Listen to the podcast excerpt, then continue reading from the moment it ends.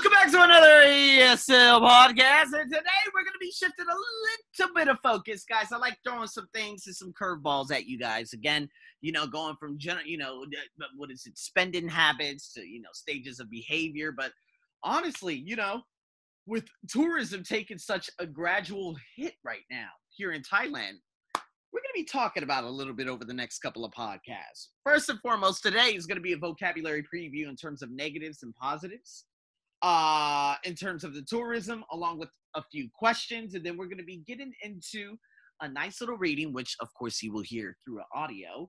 And we will explain, and with those questions that would be available about the reading, which is about tourism being in the spotlight.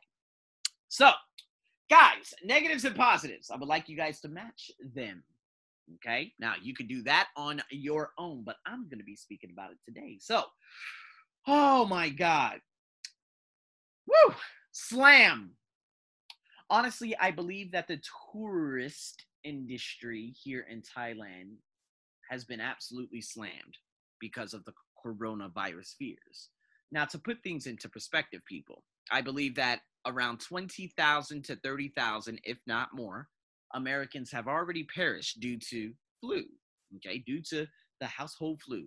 Okay, it could be viral A, viral B, whatever it might may be. Okay, or flu type A, viral B, whatever you want to call it. However, because this coronavirus originated from Wuhan, not even Wuhan, but China, and then given the fact that America has had trade issues with China over the past couple of years, or three years, or four years since whatever his name has been in the the, the, the, the chair at the White House, whatever you want to call it. I think it was a perfect scapegoat to completely destroy this American, I'm sorry, not the American economy, but the global economy. So if we look at, you know, how much this spreads, guys, I live in probably one of the most infected areas in the world. Now, they are stating that Thailand only has 43 at the moment. Now, you guys are hearing this way, way out towards the middle of March, but this is the beginning of March while I'm recording this. Um, given the fact that Thailand, they're saying it's only 43, but we know people aren't telling the truth. So I believe that Thailand's probably at 400. But guys, put it into perspective. All it comes down to are your hands. People are absolutely terrified right now. They're like, oh my God, I don't want to go outside. I don't want to go anywhere. And again, like most people, everyone overreacts, right? And when you're fear mongered by the news, by the media, and not going on a media fast, such as what I'm doing, you become controlled. Your action, you begin touching your forehead, right? You take inhales, ah, big, like very, very deep exhales. You to see if you don't have a cough, to see if you have a cough. You begin to flip out, like I like that. You know that is a beautiful phrasal verb. Flip out meaning go crazy, meaning go out outside your damn mind because you no longer have control over your mind. The media does. So, because that has happened, the tourist industry out here in Thailand has become flattened, right? There's no one from China traveling, obviously not. Japan and Korea have followed suit. Korea was another big, um, you know, another big market here for Thailand, but they have completely gone flat. Also, because of course you guys know that the fears of what's happening out there currently. Japan is another one, and then it's just going to continue expanding. But because the government has put all their eggs in one basket, which is the tourist industry, places are going to go, they are in troubling positions. Okay. It's a troubled economy. It's a troubled area of the economy that Thailand has become so reliant on to the point that there are going to be huge ramifications. I'm talking layoffs that are already happening not layoffs because of the coronavirus, but layoffs because they're like, oh, there are no tourists. Sorry, guys. Goodbye. Again, this is what happens when you have just a job. When you're just a job, you're just a number. So this is this has been very detrimental and everything is beginning to decay meaning die if we look at the craziness of the airlines just about every company in the world apple and microsoft are now searching for potential suitors to house their their notorious Foxconn. Uh, uh, uh, what what is it? The the the company that creates the iPhones. Now, I say notorious because there have been over 3,000 deaths in that company since they have began in China. It's because of overwork and depression and so many other things. And I think Apple should be held accountable. Now, in saying that, they are looking into places here in Thailand and Vietnam so that they could actually bring their disgusting business and start creating more phones. Ah!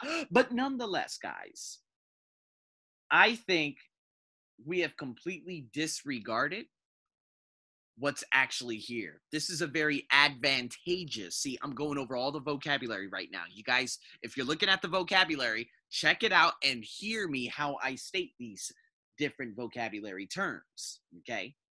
I think this is a very very advantageous time per- uh, time frame or time period that we're going through right now.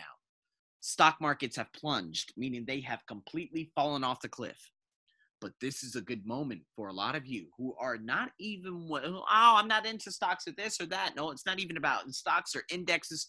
Guys this be this the beginning of becoming financially educated which is what i talk about in my investment podcast my business premium podcast that you guys uh if you haven't already aired of course you guys know now and you guys could tune into that by clicking the link down below but nonetheless I believe that there is considerable growth that's going to be happening.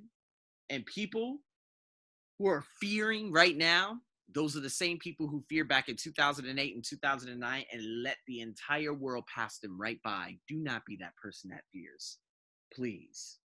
Now, in saying that, I'm going to go over some of these questions.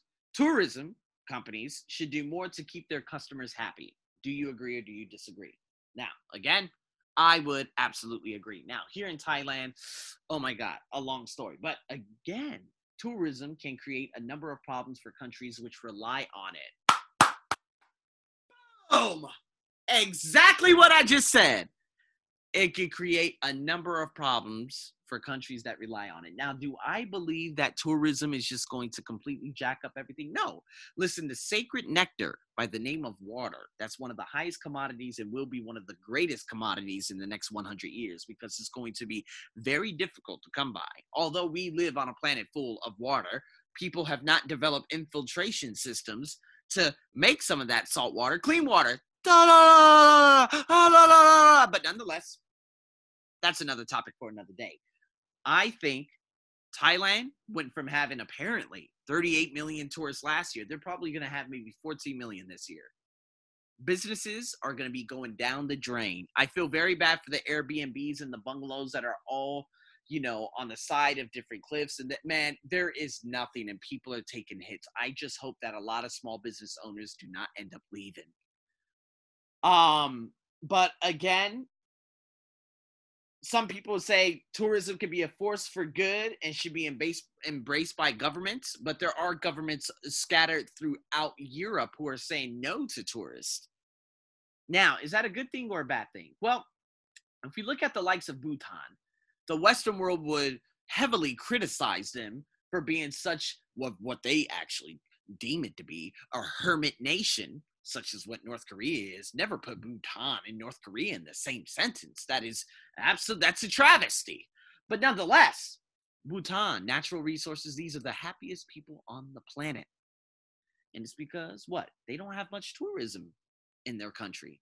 In order for you to visit Bhutan, you would have to pay, I think, $250 a day. That's not even including the visa, the tourist company, none of that they only accept probably about 2,000, if I'm not mistaken, tourists a year in their country. So, is it good to put a cap on it? Well, the thing is, Bhutan, they're not heavily reliant on tourism. So, if they say, hey, we're going to reduce it from 2,500, okay. Now, a company that was very, I'm sorry, a country that was very heavily reliant. No, I'm not saying a country was, but the people had become reliant on tourism was Palau.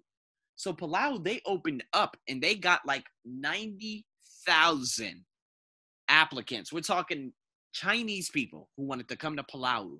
There are only 10,000 people in Palau. So you could only imagine how much that freaked them out. And again, the environment, the coral reef, a lot of things began to completely plummet. And then the government said, hey, man, we're done. We're taking at least like 70% of these out. And then bungalows and other services that people had developed because the surge of tourism, everything was gone. So, again, I'm giving you guys the tale of two tales. Do not become heavily reliant, or you're going to become the next Bangkok.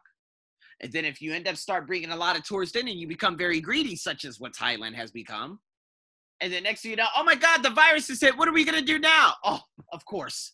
And then you have no water because your vegetation out there in the northeast of Thailand has completely dried. And then therefore the production goes down, which then affects the export businesses. I mean, this is just a domino effect you have to be careful. See, guys, if you look at me and say, Arsenio, hey, you know what? Okay, what about your now money in terms of like what you're te- you're you're coaching, your training and stuff out here in Thailand? Well, it's because I planted a seed a very long time ago.